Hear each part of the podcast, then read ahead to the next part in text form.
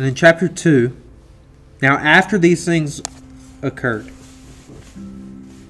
when the anger of King Ahasuerus, that's Xerxes who we're talking about, you may hear me call him either or, he remembered Vashti and what she had done and what had been decreed against her. Then the young men who attended him said, "Let beautiful young virgins be sought out for the king. And let the king appoint officers in all the provinces of his kingdom." Now remember, he has 127 provinces. So he's going to appoint officers in 127 provinces to gather all the beautiful young virgins to the harem in Susa, the citadel, under custody of Haggai, the king's eunuch, who is in charge of the women. Okay? And their cosmetics will be given to him. And let the young woman who pleases the king be queen instead of Vashti. And this pleased the king, and he did so. In short, those four verses, if I can describe that, he's putting on a beauty contest. Yeah, he's calling for Miss Kentucky, Miss Tennessee, Miss Virginia. Exactly. I mean, he's calling the top women in. Now you tell me if God's Miss in America. These details. 50 million people. Okay? These are my numbers. Okay? 50% are men, 50% are women. So that's 25 million people. You have a generation, likely, of grandmothers. You have a generation of mothers. You have a generation of young virgins. And then you have a generation of babies and infants and toddlers and little girls. You have maybe four different generations. Maybe five, I don't know. Maybe a great-grandmother in there. But you have at least four different generations. 25 million divided by 4 is like 6.2 million people. In this whole empire. And there's one vacant spot for queen. And there just so happens, verse 5, to be a Jew in Susa the citadel whose name was Mordecai.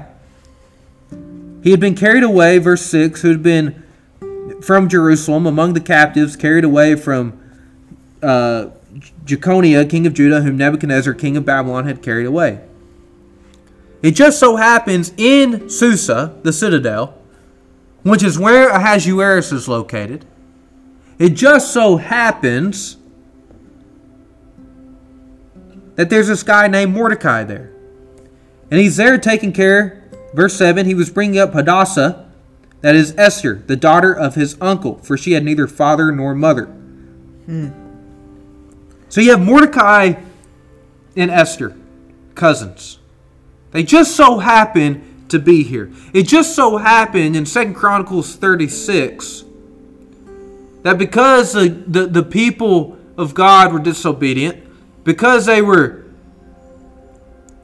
behaving in such a way, a sinful way, God allowed King Nebuchadnezzar to come in, take the people captive, send them away, keep them captive for 70 years. And it just so happens that among them were likely Mordecai and Esther's great-grandparents.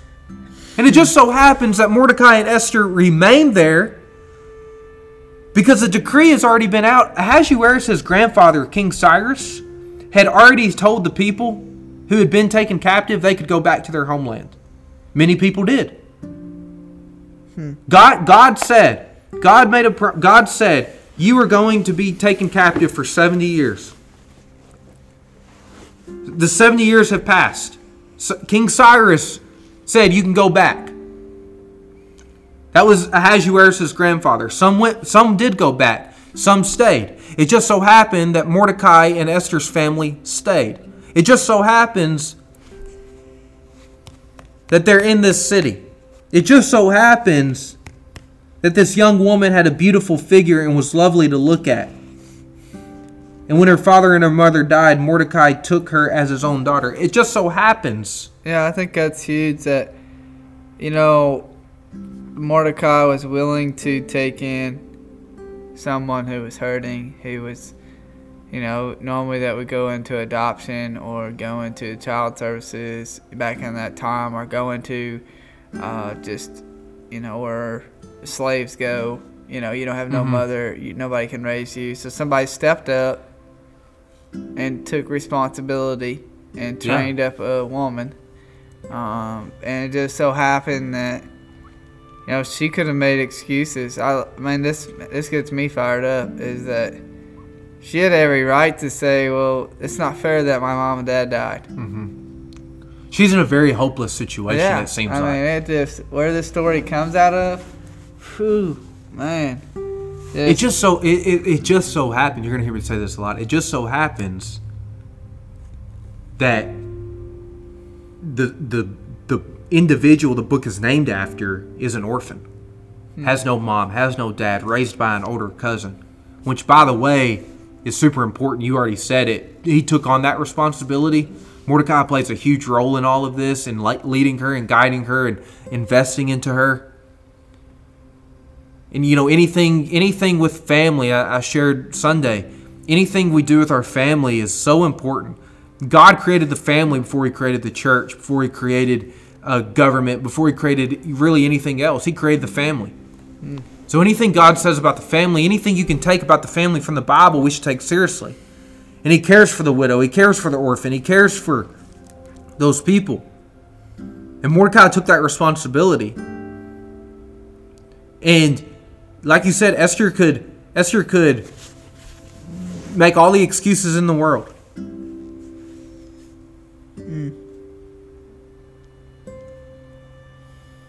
Yeah.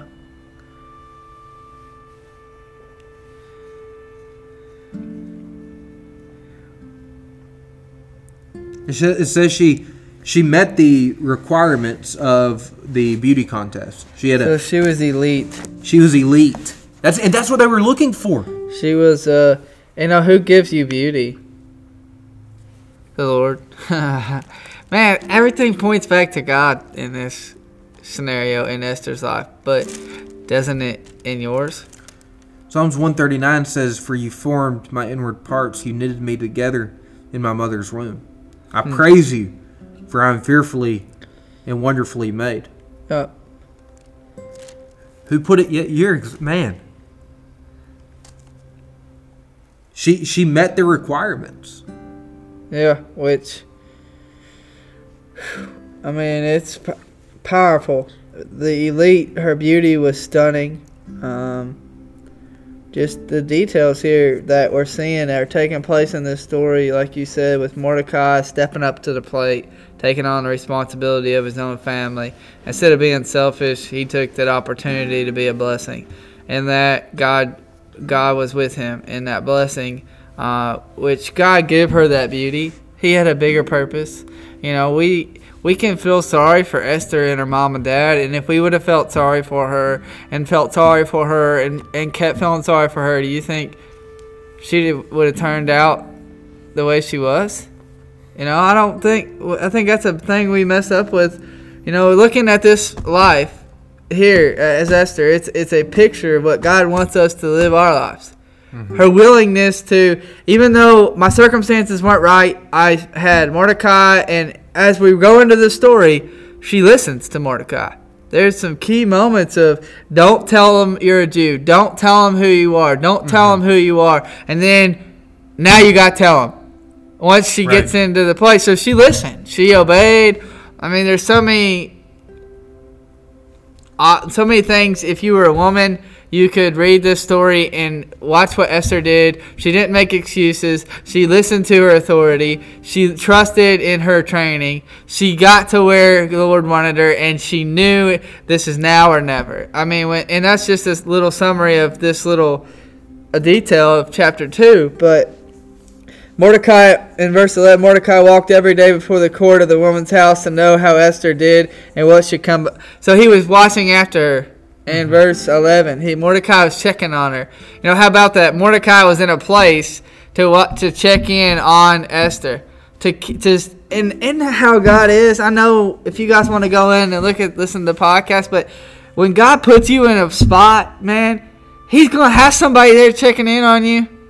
Mm-hmm. He got Esther to the top elite women. But not only that, if he would have left her there with nobody to talk to, Mordecai was checking in on her. I mean, in 11, and Mordecai walked every day before the court. Johnny, how many times did You've come in and talked to me. Or I've had a buddy come in and text me this morning. Or I've had this happen. When God puts you in a place, and this is in the details. You know, we want to run and go to chapter 3 and 4, but we're just showing you how God is in so many details of our life. Like, I shared with you today because I was looking. Mm-hmm. Yeah, you said it. When he puts you in a place. Well, where are they located? Verse 5. There was a Jew in Susa, the citadel.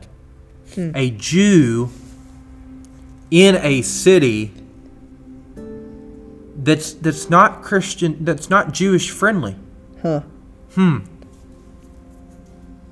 God puts you in a place, and then as we look at this later, Mordecai is raised to a high position.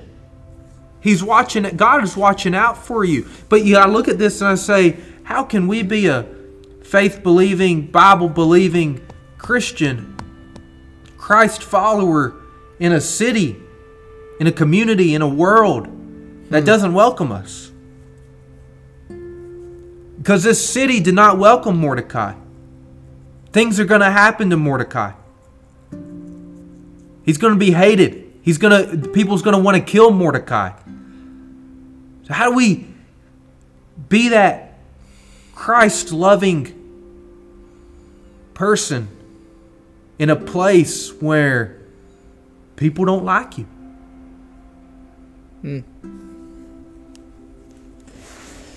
Wow.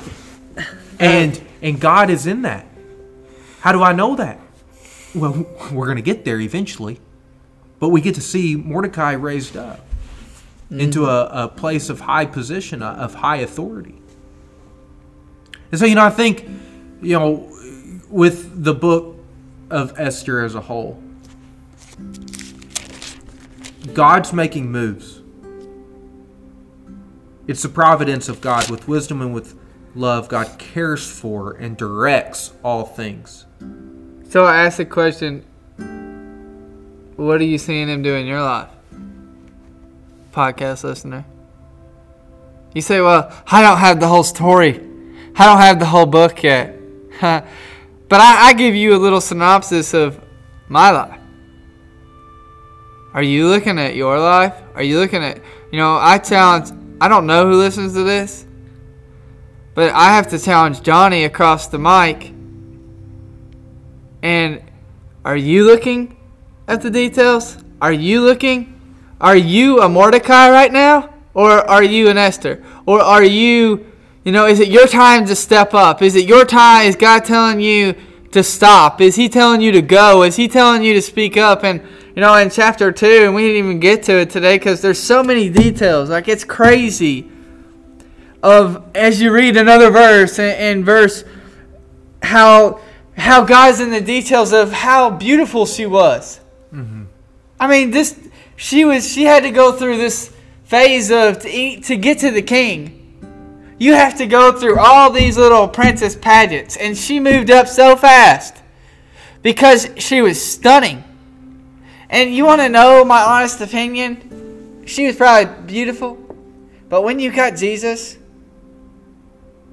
your joy shines. There's a little bit different in her tone of voice. There's not anger. There's not malice of, my parents are dead. She doesn't have an evil look in her eye. She's got the joy of Jesus. You know what I think it was? Mordecai raised her right. Sunday morning, Sunday night, Wednesday night in a church, he raised her up. And singing, Jesus loves me, this I know, for the Bible tells me so. Maybe that's not what they sung then, but today, you know, put it in R. What did they sing? I don't know. It is well with my soul. I don't know what they sang then. Well, maybe in this history thing you have, we could go back in the archives of 300 and find out what they sang. But it came from a place of, how does she have that much beauty? I question that in the details. I mean, was she just so stunning? Was it her body? Was it her eyes? Was it her hair? And I think about it. And I think a little bit more about it. No, it was just the glow of Jesus shining on her. Had to be. Because why do people, you know, how do you rise to the top? from being a nobody, from, you know, you have 40 girls here, one's a nobody, and they kind of know her story. Your mom, look at that light getting a little shiner. Mm-hmm. You can't see that, but the Lord shined the light a little bit brighter through this window. But there was 40 women in this room.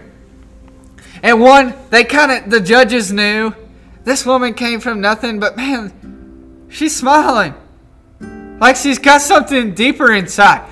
Man, they just kept looking at her like, ah.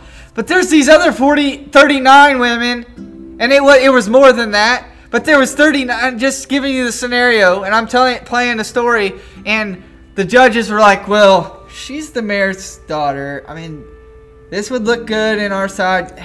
I mean, she's the president's, vice president's daughter. She's queen of the yacht club. I mean, and that's the daughter, the wife of the army that leads the army. He's the instrumental. That's the wife of the instrumental band that plays for me every Sunday night. That's her daughter. Mm-hmm. I mean, man, there's so much politics over here. We need to probably pick from over here. But she stood out. She stood out. Why did she stand out? Why, Johnny? Why does this one girl stand out? The Lord put a little bit different shine on her.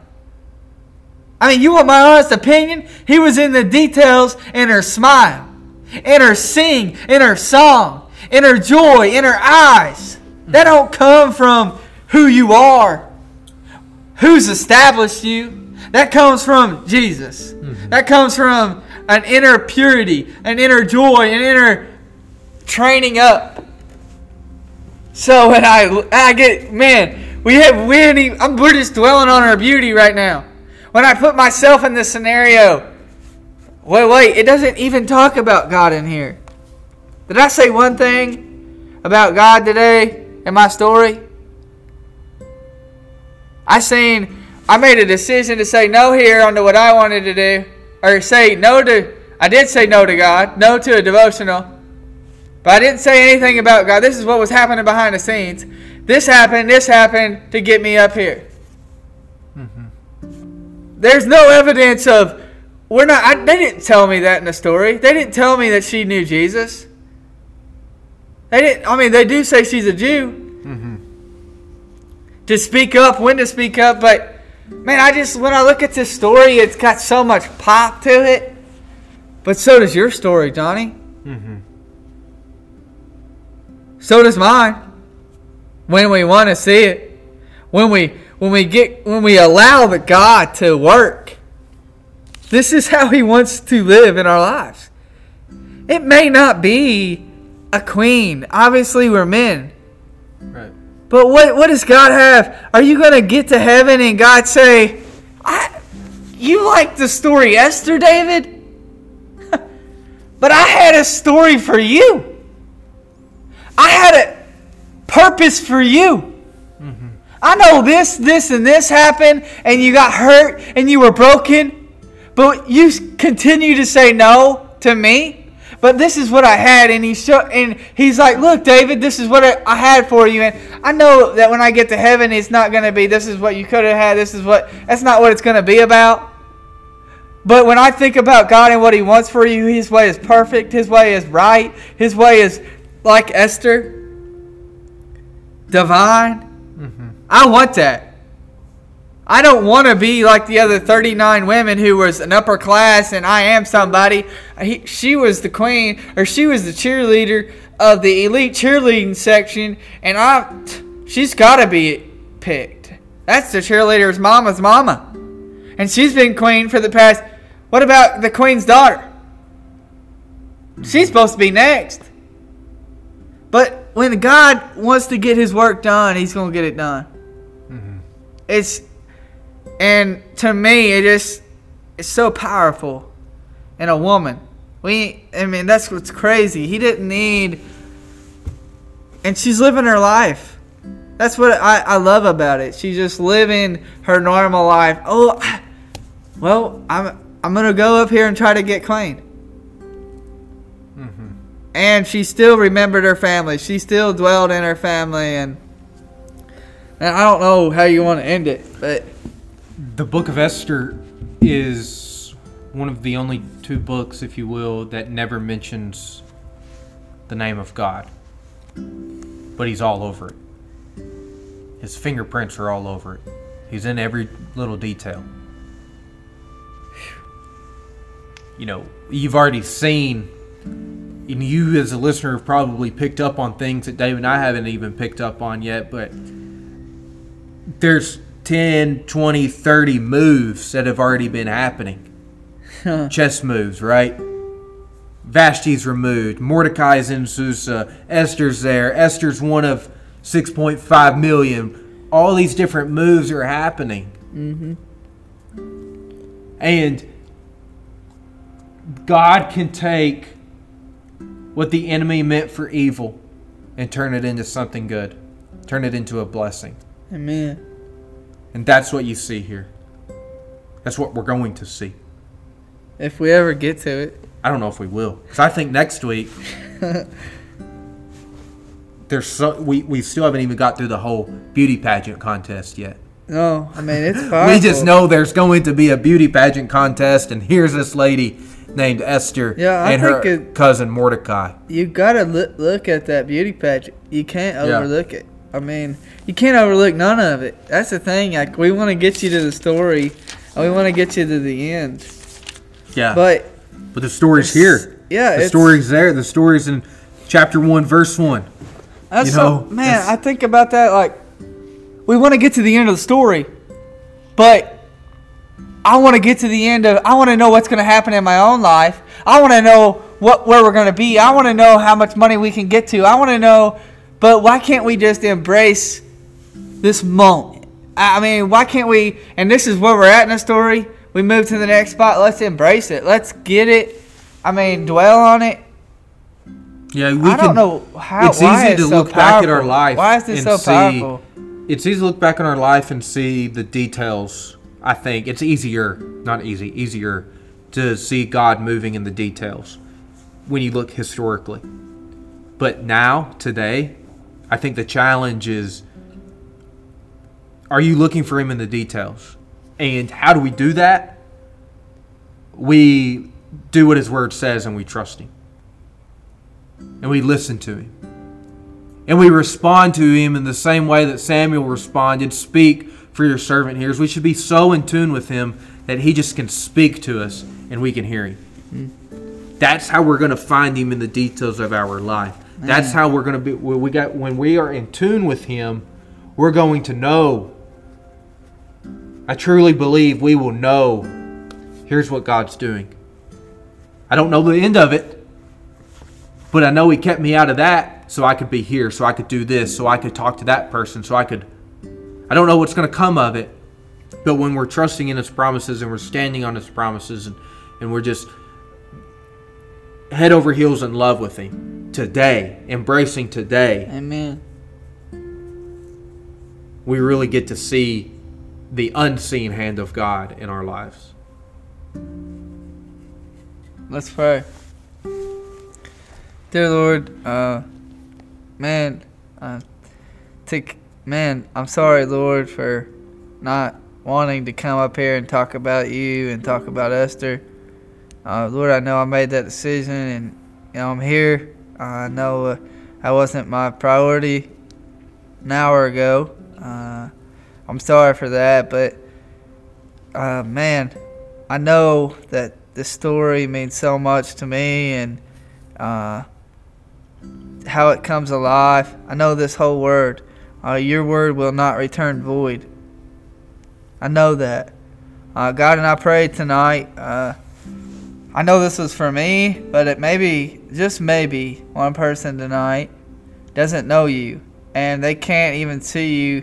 Maybe they do see You in the details knocking on their door.